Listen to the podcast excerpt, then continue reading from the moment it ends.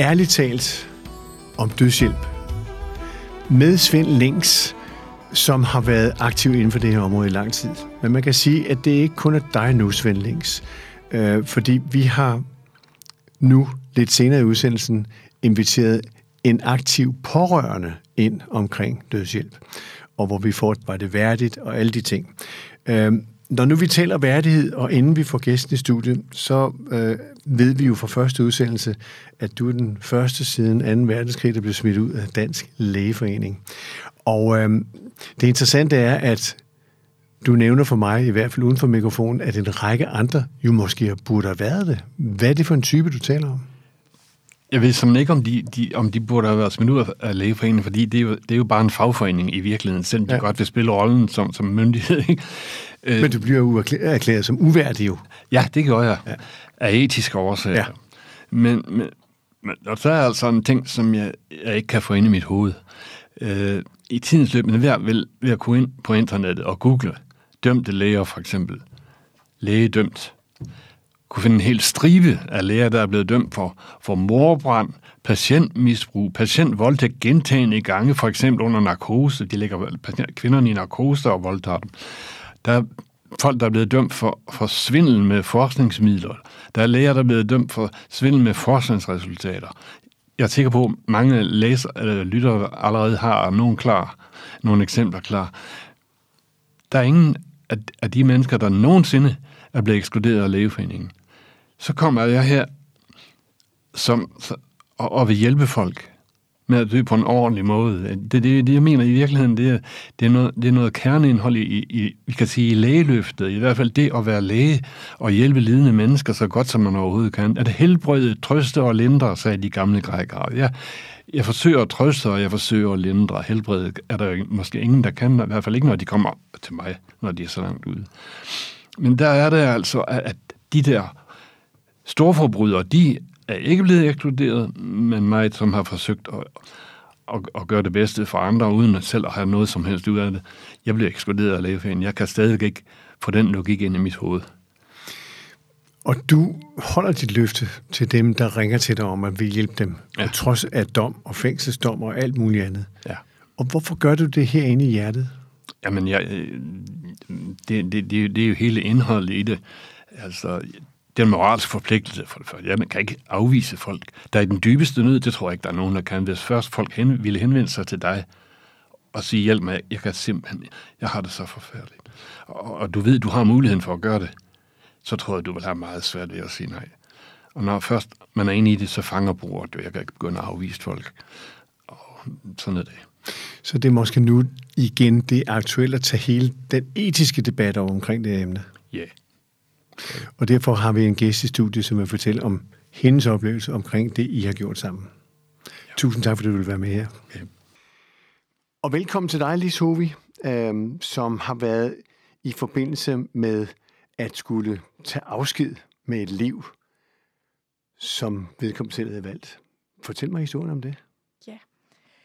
Jamen, det var min mor, som øh, var nået til et sted i sit liv, hvor hun, for at bruge hendes egne ord, ikke ønskede den sidste ende af det her. Øh, min mor var 85 år.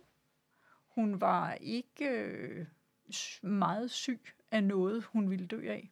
Men hun havde utrolig mange skavanker, som øh, nogen måske ville synes var små. Men det var mange af dem, og det var sådan, at hendes livskvalitet var efterhånden på et niveau, hvor hun ikke ønskede at være med længere. Samtidig var min mor øh, meget, meget selvstændig, meget, meget stærk i sin overbevisning om, hvad hun ville og ikke ville, og hun ville ikke på plejehjem. Hun sagde det mange gange, Lisa sagde hun, jeg vil ikke på plejehjem, uanset hvad der sker. Jeg vil være i mit hus, jeg vil blive her, til jeg ikke kan længere, og jeg vil selv have lov at bestemme, hvornår jeg ikke synes, det er værdigt længere. Hvordan er det at høre som pårørende? Jamen, hvis nu man bare hørte det fuldstændig uforberedt, så ville det selvfølgelig være enormt barsk. Men historien bag det her er, at øh, min morfar gennem hele min opvækst har været enige om, at de ønskede selv at bestemme, hvordan den sidste del af deres liv skulle forme sig, eller rettere, hvornår det skulle holde op. så det var jo ikke et synspunkt, der på nogen måde var nyt for mig. Og øh, det var sådan, at min far han døde fire år før min mor gjorde. Og han kom af forskellige årsager i en situation, hvor han faktisk ikke kunne tage sit eget liv. Øh, han blev meget pludselig syg af en infektion, og så blev han indlagt og kom aldrig hjem fra den. Øh, men det tog fire måneder, og i de fire måneder, der var han rigtig, rigtig ked af, at han ikke bare kunne få lov at afslutte. Han brugte udtryk som, hvis der var en knap, jeg kunne trykke på lige mm. her, og så få lov at dø, så gjorde jeg det. Øhm, han bad mig også på et tidspunkt om, om jeg ville efterlade en plastikpose ved hans seng, så han kunne få lov at gøre en inde på det, og det ville jeg ikke. Mm. Det ville jeg ikke af, af to grunde. Øhm, dels var det følelsesmæssigt en, en meget, meget hård ting at gøre, men derudover var jeg jo også udmærket godt klar over, at det kunne i sidste instans være strafbart. Og det sagde jeg til ham, så jeg faktisk, det gør jeg ikke, fordi det kan være, at det ender med at, at være noget, jeg bliver straffet for, og det vil jeg ikke byde hverken mor eller min, resten af min familie. Og det var han jo så enig i. Men hvis jeg skal sådan referere tilbage til, til det, Svend sagde i en tidligere udsendelse, ja, så er det enormt hårdt at sige nej til et menneske, der beder om hjælp. Øh, ikke mindst, når det er ens egen far. Men, men min far døde så efter en fire måneder, og min mor var meget, meget ulykkelig i hele forløbet over at se ham ligge præcis på den måde, som de altid havde aftalt, at ingen af dem skulle. Hmm. Men hun kunne heller ikke gøre noget, fordi han var i, i hospitalssystemet og plejesystemet derefter. De var søde, der var ikke spor på det. Det var bare ikke det, han havde ønsket. Så da min mor, min mor havde nogle, nogle okay år efter, min far døde, men så i slutningen af 17, begyndelsen af 18, der, der kunne hun mærke, og det sagde hun, at det gik den forkerte vej. Hun, det knev med balancen, hun havde ondt i ryggen, hun havde noget med hjertet, hun havde relativt voldsom astma. Hun fik noget permanent øh, svimmelhed på grund af øresten, som vi forsøgte at få, få hjælp til alle mulige steder, men, men det var noget, der havde sat sig fast. Mm. Så hun blev mere og mere utryg, øh, og en af de sidste måneder, en af de gange, jeg ringede til hende og sagde, hvad har du lavet i dag, mor? Jeg har passet på ikke at falde, sagde hun. Og det var ligesom det, der var tilbage i hendes liv. Det var at passe på ikke at komme så meget til skade, at hun kom på plejehjem. Og mm. på et tidspunkt, så ville hun ikke mere. Øh, men, men vi havde jo selvfølgelig haft dialogen, dels i mange år gennem min opvækst, når, når den type situationer opstod i, i vores omgivelser. Og, og selvfølgelig meget omkring min far, hvor hun var rigtig, rigtig ked af, som sagt, at, at det blev, som det blev for ham. Så jeg var jo ikke overrasket øh, den dag, hun sagde, Lisa, nu, nu begynder det at nærme sig, at, at jeg, jeg må gøre en ende på det her. Jeg, jeg vil ikke længere. Og det er klart, den første snak, vi tog, det var, om der var noget, som hed jeg, eller for den sags skyld mine børn, de var, var med i en del af dialogen også. Om der var noget, vi kunne gøre, øh, for at hun ikke synes, at det var, var den sidste udvej, hun måtte vælge nu. Og det var der ikke. Det var hendes øh, kropsforfald, det var hendes mentale forfald. Hun var, hun var vant til at være meget, meget skarp, meget, meget dygtig, den alle kom til i familien om, om forskellige ting. Og hun kunne mærke, at det forsvandt også. Og hun, hun sagde, jeg vil ikke være et gammelt fjols, og jeg vil bare ikke på plejehjem. Jeg vil have lov at slutte det her, mens, mens jeg kan selv. Øh, og så begyndte hun at undersøge, hvad hun kunne af, af informationer, og var, var virkelig glad den dag, hun fortalte mig, at hun havde fået kontakt med Svend Links. Hmm. Og jeg kan huske det så tydeligt, for hun sagde, Lise, jeg ringede til det nummer, og det var endda ham selv, der tog telefonen. Altså hun, hun var virkelig glad og lettet. Øh, og i Svend fik hun jo det eneste menneske, som faktisk rigtig kunne hjælpe hende med det, hun gerne ville. Og hun var enormt tryg øh, ved ham, og hun øh, ja, fik den vejledning, som, som han har liggende på nettet og læste i den. Og så sendte hun to eller tre, jeg kan ikke huske det præcis, to-tre mails til ham, hvor hun spurgte om nogle ting, og dem svarede han på, men han svarede ikke andet end det, der stod i virkeligheden i, i forvejen i hans vejledning.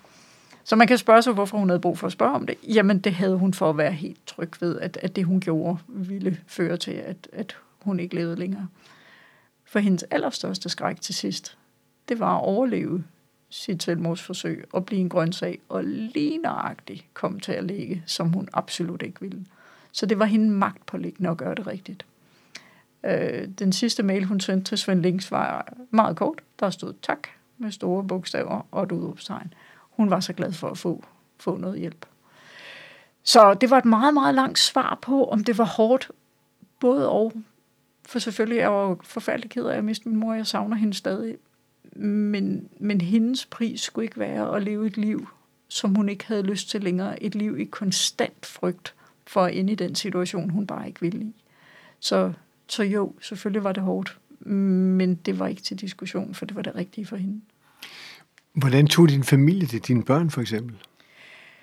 Mine børn kendte også min forældres holdning, mm. og var i med igennem en del af, af dialogen med min mor. Ikke nær så tæt, som jeg var selvfølgelig. Og de havde det vel ligesom mig, og sagde begge to til hende, som jeg gjorde, er der noget som helst, vi kan gøre, for at du ikke synes, at det er den eneste vej. Øh, og det var der ikke. Og selvfølgelig var de kede af det. Selvfølgelig savner de hende, men, men de støttede hendes beslutning, når, når der ikke var anden vej. Der var ingen af os, der ville synes, at, at det var kærlighed at bede hende om at blive her, når hun ikke ønskede det. Hvorfor var hendes frygt for plejehjem så stor? Det kan man jo spørge sig om. Øh, hun var meget stolt. Hun syntes ikke, at det var værdigt, og hun syntes ikke, at der var noget perspektiv i det. Og hun var jo også enormt privat. Så tanken om, at andre skulle sørge for hende, tage hende i seng, vaske hende osv., det, det kunne hun slet ikke forene sig med. Og det var jo ikke fordi, at hun havde nogle kritikpunkter på den måde på plejehjem. Det var bare ikke et, en vej, hun ønskede. Så og, og det har været en meget, meget klar holdning i, i rigtig mange år. Men det er jo en stor beslutning, som mor at sige til sin datter, vil du hjælpe mig af med livet? Det gjorde hun heller ikke. Nej, men man kan sige, at du bliver i hvert fald bedt om at forstå hendes holdning til, at hun det er tager rigtigt. sit eget liv, ikke? Ja, men Så hun bad mig. Ja, hun bad mig aldrig om at hjælpe. Nej. Hun spurgte mig en eneste gang, da det begyndte at nærme sig, om jeg kunne være der, når hun gjorde det. Og sagde, mor, kan jeg jo ikke. Mm. Og nej, sagde hun, jeg ved det godt. Det er bare så ensom en proces, det her. Og det er jo en af de ting, hun har sagt, som gør ondt i mig her næsten tre år efter. Enormt ondt. Det var den ensomhed, hun følte i processen. Hun var fuldkommen alene om det her, bortset fra den hjælp, Svend gav hende. Og selvfølgelig den dialog, jeg havde med hende, men den var jo kun forståelsen, dialogen om, er det nu rigtigt? Trykprøvningen af, er du helt sikker på, at der ikke er andre, andre veje? Kunne vi gøre det eller det? Men der var jo ingen hjælp til selve processen. Det skulle hun selv sørge for. Det skulle hun selv. Hun henvender sig til en læge. Hvis nu havde sagt, at det kunne være, at jeg kunne hjælpe dig på en anden vis, hvad tror du så, hun havde sagt? Jeg spurgte faktisk på et tidspunkt, om det var sådan, at hun gerne ville til Schweiz. For så ville jeg gerne tage med hende. Så skulle jeg nok gøre det. Hmm. Og det ønskede hun ikke. Hun, hun ønskede at dø i sit hjem. Øh, og derfor ville hun meget hellere selv gøre, hvad der skulle til under køndig vejledning. Ikke? Så hun, kan man så sige, det lyder måske lidt barsk, men hun klarede selv processen. Ja. Og du har ikke nogen anelse om, hvordan den proces var? Jo, det ved jeg præcis. Okay. fordi, fordi jeg har jo læst vejledningen, og hun fortalte mig om den. Okay. Også før. Hun fortalte mig også om, at hun skulle jo sørge for at have piller nok af, af den type, der var nødvendig. Hun fortalte mig, at først skal man tage noget kvalmestillende, tror jeg det var, og beroligende, og så skal der gå noget tid, og så skal man tage det her mix af knuste piller, som man så ender med at dø af. Øh, og nu var min mor hjertesyg, ikke meget, men, men øh, nok til, at hun havde hjertemedicin, og hun var jo snu nok til, at dem sørgede hun jo så for at samle sammen, så der var nok. Ikke? Hmm. Øhm, og jeg vidste også, at hun havde fået svaret fra Svend, at, at det var en ekstra sikkerhedsforanstaltning, kan du sige, at tage en plastikpose over hovedet. Så jo, jeg vidste præcis, hvad hun ville gøre. Det jeg ikke vidste, det var, hvornår hun ville gøre det. Okay. Øh, og det var en klar aftale mellem os, at øh, jeg skulle ikke vide præcis, hvilken dag. Og det var der ja, både noget følelsesmæssigt i, fordi det ville være virkelig, virkelig hårdt at gå og vide. For det er, jo, det er jo ikke en proces, der var fem minutter. Det er en proces, der var nogle timer. Øh, og dels ønskede hun også at styre den del selv. Hun havde ikke lyst til at sige, at nu gør jeg det på en bestemt dag, hvis hun så, og der var hun ærlig, hvis modet svigtede hende, så, så ville hun ligesom ikke skulle føle selv, at hun havde sagt, at hun gjorde noget, hun ikke gjorde. Øhm, og det sidste var selvfølgelig også, at hvis jeg vidste, at hun gik i gang med den her proces, proces så havde jeg en pligt til at prøve at redde hende. Øhm, så derfor var vi enige om, at jeg skulle ikke vide tidspunktet. Hun spurgte mig i sommerens løb, øh, sommeren 18 var det, om jeg havde nogen, om jeg havde nogen ønsker sådan til timingen i virkeligheden, eller noget andet i den her sammenhæng. Altså hun var, hun var virkelig stærk i hmm. både sin, sin tro på, at det her var, var det, hun ville, og i sin, sin udførelse af det. Øhm, og der havde jeg et ønske, og det var fordi min datter øhm, var faktisk, hun var, var i sådan en lidt shaky periode i sit liv, og var ved at flytte, og skulle ligesom på plads i det der hus. Og der bad jeg hende simpelthen om, du må ikke, du må ikke gøre det, før den flytning er på plads, for der, der havde jeg også lovet at hjælpe, og det var ikke lige i lokalområdet. Så jeg, jeg, jeg kan simpelthen ikke se for mig, at jeg kan håndtere både at hjælpe der, og at vi alle sammen er dybt ulykkelige og mm. håndtere mm. det, at, mm. at du har taget dit liv på det tidspunkt. Så hun lovede mig at vente til efter det. Og det gjorde hun. Øh, ikke ret længe, men hun ventede til efter det. Så hun var jo hun var meget klar, hun var meget stærk, hun var meget ligesom, handlekraftig til det sidste. Ikke? Tre år siden er det. Har du talt med mennesker omkring det her siden? Hvordan det har påvirket jer? Om jeres holdning til det det hele taget? Ja, det har jeg. Øh, for det faldt jo sådan, at sagen mod Svend Links kørte lige faktisk på det tidspunkt, og min mors øh, tilfælde, hvis man skal kalde det det, kom, kom ind meget i sidste øjeblik.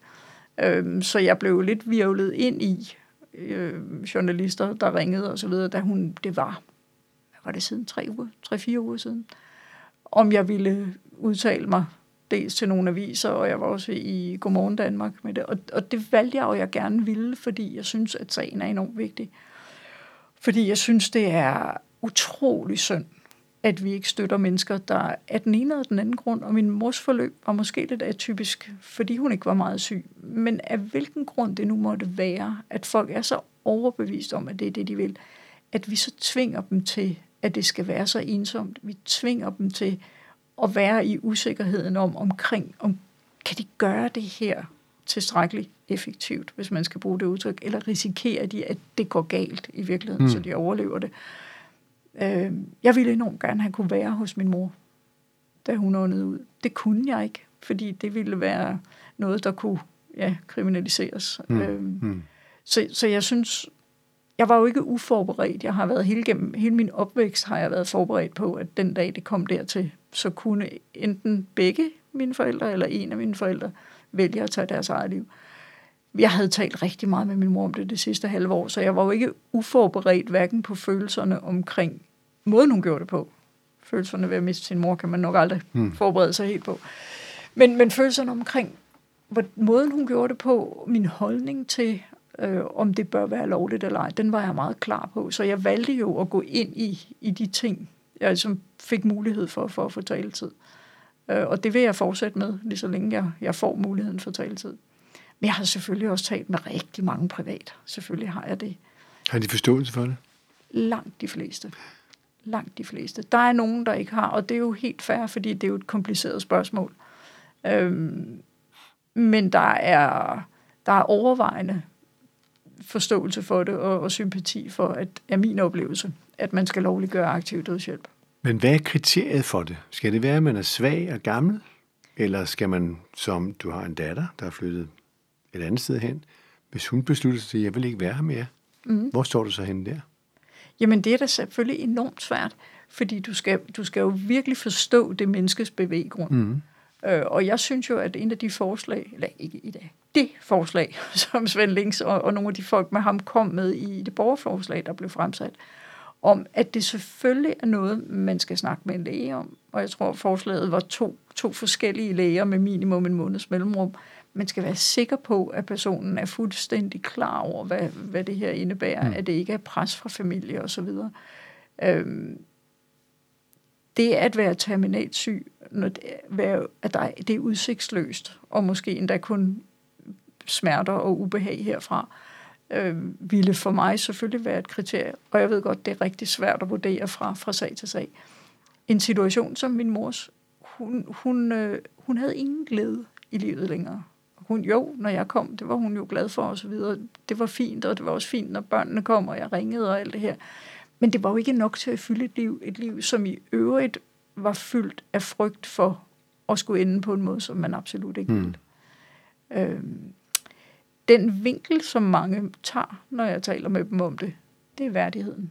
Fordi jeg faktisk har oplevet rigtig mange gange, at venner eller bekendte, er det selvfølgelig typisk, øh, det kan også være kolleger, som efter min mors forløb, som, som alle omkring mig jo kender, selv har haft dødsfald på nært hold, Der er rigtig mange af dem, der har sagt, jeg har tænkt sådan på din mor. Hvor var det meget mere værdigt, det hun var igennem, mm. end det min mor eller far, eller hvad det er, nu er igennem. Så, så værdighedsaspektet, tror jeg, er noget, mange kan, kan forholde sig til. Hvem afgør, når man er terminalsyg? Det kan lægerne jo i hvert fald afgøre. Der, der er jo... Men kan man også selv bestemme, at nu synes jeg, at jeg er terminalsyg? Det kan man nok ikke, men jeg synes godt, man kan bestemme, at nu ønsker jeg ikke at leve længere. Vil du selv gøre det? Det vil jeg ikke udelukke. Men jeg er heller ikke sikker. Jeg ved ikke, om jeg er lige så modig, som min mor var. Men jeg vil bestemt ikke udelukke det. Har du talt med dine børn om det? Ja. Hvad siger de? Jamen, det, det er jo en familiesnak. Vi har haft rigtig mange, så jeg er ikke i tvivl om, at mine børn vil have samme holdning, som de havde til min mor. At jamen, kommer det dertil, at man ikke ønsker at være her af den ene eller den anden grund, så vil den kærlige tilgang fra den nærmeste familie jo være at acceptere det. Ikke nødvendigvis støtte aktivt, men acceptere.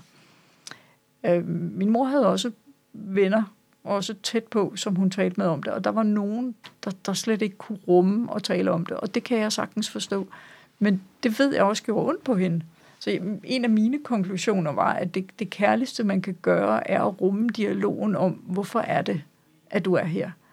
Hvorfor er du der i dit, i dit beslutningsforløb, om du vil? Ikke? Jeg vil så omvendt sige, det er aldrig en dialog, man skal tro, at man lige kan tage søndag eftermiddag. Det er noget, der er over lang tid. Det er også, hvis man, hvis man har det som grundholdning, så, så tror jeg også, det er enormt klogt at snakke om det, så længe det bare er teoretisk. Men selvfølgelig skal der også snakkes om det den dag, det, det måtte blive konkret. Ikke? Når man i etisk råd har besluttet, at man ikke skal have det i Danmark, andre europæiske lande under EU-unionen har jo for nylig sagt, at nu gør vi det. Men når man i etisk råd siger nej i Danmark, så bliver det ikke til noget, selvom der måske er et flertal for det i befolkningen. Mm. Øhm, hvad, hvad synes du, man skal gøre der? Altså, jeg vil jo ønske, at man kunne tage en, en væsentlig mere nuanceret dialog, end den, som, som jeg oplever, at etisk råd mm. står for mm. i hvert fald. Og så ville jeg jo ønske, at politikerne lyttede mere til befolkningen end til etisk råd, fordi de, de har mange gode synspunkter og, og gør nogle meget fine ting, men jeg, jeg må sige, at jeg synes, de er unuancerede i deres syn på det her. Altså sådan udtalelser som livets ukrænkelighed. Men det her er ikke et emne, man kan behandle med generaliserede termer. Det, det er et emne, som handler om enkelte menneskers valg. Og i en verden, hvor, hvor vi i den grad tager ansvar for vores liv og vores forløb, der synes jeg også, man skal give folk lov at tage ansvar for, for den sidste ende af det. Øh, jeg ville gerne have set en fra etisk råd kunne, kunne argumentere for, hvorfor man skulle pålægge min mor at fortsætte et liv, som hun ikke længere ønskede, og som hun ikke så perspektiv i, og som hun i virkeligheden bare var enormt bange for afslutningen af. Ja, det har vel ikke noget med tro og kristendom og andre ting at gøre, fordi det er, det er jo politikere på den ene og den anden fløj, der er jo ikke, han er sagt, øh, går ind for kirken nødvendigvis. Nej, jeg, de udtalelser, jeg har hørt fra etisk råd, der har i hvert fald været religiøst eller kristent ja. element ja. i argumentation, men det er bestemt ikke det eneste. Øh, det er fuldstændig rigtigt. Så, så nej, det tror jeg ikke. Så det er ikke kun kristendommen, der er afgørende nej, det er som holdning. Det, det, det er menneskers etiske indstilling til, hvad der er rigtigt forkert. Ja, og måske er det også en, en frygt på en eller anden måde for, for fænomenet. Vi er, jo, vi er jo på enormt mange områder, er vi jo bange for døden. Hmm af, af gode grunde. Mange af os ønsker at være her i mange år og have det dejligt. Øh, men det, at folk kan vælge at gøre det selv, tror jeg også er lidt skræmmende for nogen. Jeg tror, der ville være flere, der gjorde det, hvis det var tilladt? Det tror jeg. Fordi det er behæftet dels med en, en del vanskeligheder. Altså, du skal jo simpelthen enten have nogen, der hjælper dig med at finde information, eller også skal du have styrken og overblikket til selv at, at samle informationen. Sørge for at have medicinen. Og samle medicin, ja. Samle medicin, ja. Og det er ikke bare noget, man gør. Det er ikke Nej. noget, du går ned og køber i håndkøb. Altså så svært, at, eller så nemt er det ikke.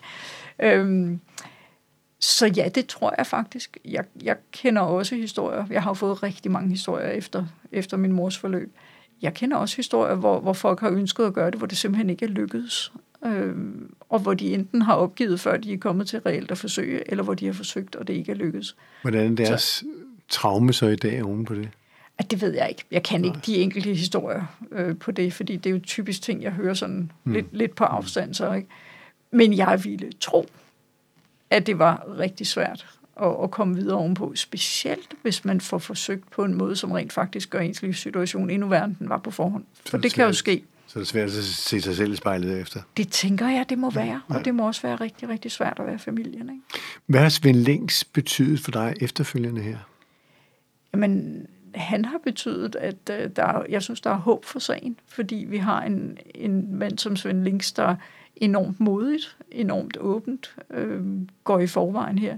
Han hjælper en masse mennesker, men, men han gør jo også rigtig meget for at holde, holde diskussionen levende, og det synes jeg er, er fantastisk flot. Virkelig. Så det, du efterlyser, det er en større åben debat i Danmark? Ja, og en større respekt for, hvad det er, folk ønsker generelt, altså hvad, hvad hovedparten af befolkningen ønsker det er interessant, hvis man skal kigge på den vej. Et, et, et lille spædbarn kan jo ikke selv sige fra, men vi har jo aborttilladelse. Kan man sammenligne det? det kan man nok. Vi, vi tager jo livet af små børn. ja. Øh, det kan man så godt gøre, men vi må ikke tage livet af os selv. nej, øh, det må vi godt. Vi må bare ikke få nogen til at hjælpe os. Nej. Altså, det var jo faktisk det, en, af, en fra etisk råd sagde som, som svar på mit indlæg. Vi var ikke i studiet sammen, men han så et klip fra mit indlæg øh, i Godmorgen Danmark og sagde, jamen, men min mor kunne da bare have taget livet af sig på helt selv. Hun kunne være gået op på Storbæltsbroen og hoppet ud, tror jeg, da han foreslog. Hvilket jeg også synes var et meget, meget mærkeligt forslag. For det første, jo, min mor kunne mange ting. Det kunne hun nok ikke have gjort. Øhm, for det andet, så var et af min mors klare ønsker, var, at den måde, hun skulle have fra på, skulle ikke være dramatisk. Det skulle ikke impacte andre mennesker, som skulle samle hende op øh, i den ene eller den anden stand, eller fra, ja, fra motorvejen eller fra skinnerne eller et eller andet. Det skulle være værdigt. Det skulle være værdigt, det skulle være stille, det skulle være pænt. Og det blev det. Hvem fandt din mor bagefter? Det gjorde jeg. Hvordan var det? Det havde jeg besluttet, at jeg ville, hvis jeg på nogen måde kunne. Øh, for hun havde jo selvfølgelig sagt til mig, Lise, den dag du ringer, og jeg ikke tager telefonen. Min mor var altid hjemme. Øh, I praksis altid hjemme. Den dag du ringer, og jeg ikke tager telefonen, så ring til politiet. Du skal ikke gå ind. Og der sagde jeg til mor, det bestemmer jeg, når den dag kommer. Og hvad gjorde du så? Jeg gik ind. Øh, jeg ringede til hende fra arbejde en formiddag faktisk, fordi jeg ville være kørt op og besøge hende om eftermiddagen. Af forskellige årsager havde jeg sådan tænkt, ah, det trænger hun vist til. Hun havde haft en, en skidt oplevelse med at falde natten før. Øhm, så jeg ringede til hende om formiddagen for at sige, at jeg kom en tur om eftermiddagen, og så tog hun ikke telefonen. Og så lod jeg gå en halv time, så ringede jeg igen. Så tog hun stadig ikke telefonen så lod jeg gå lidt længere.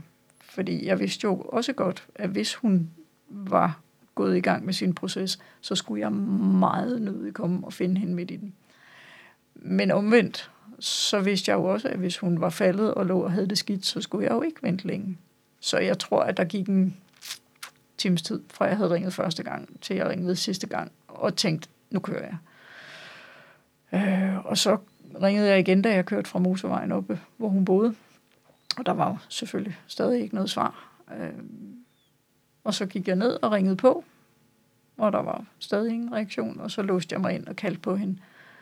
Og der var meget, meget stille i huset. Det er selvfølgelig også noget, der er foregået i mit hoved, men, men jeg kan ikke minde, at jeg nogensinde har været et sted, der var så stille, som det hus var der. Og der var jeg jo godt klar over det. Og så lå hun inde i soveværelset.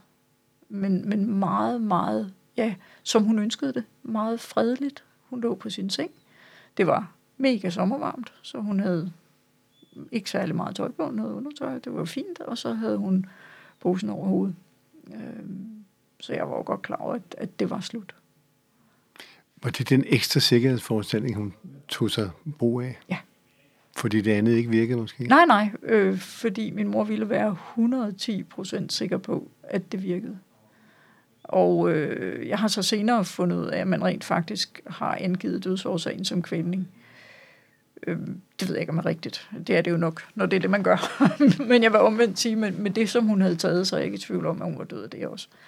Fordi hun var meget ordentlig. Hun havde lagt pilleæskerne frem ved siden af vasken, øh, så vi kunne se, hvad hun havde taget.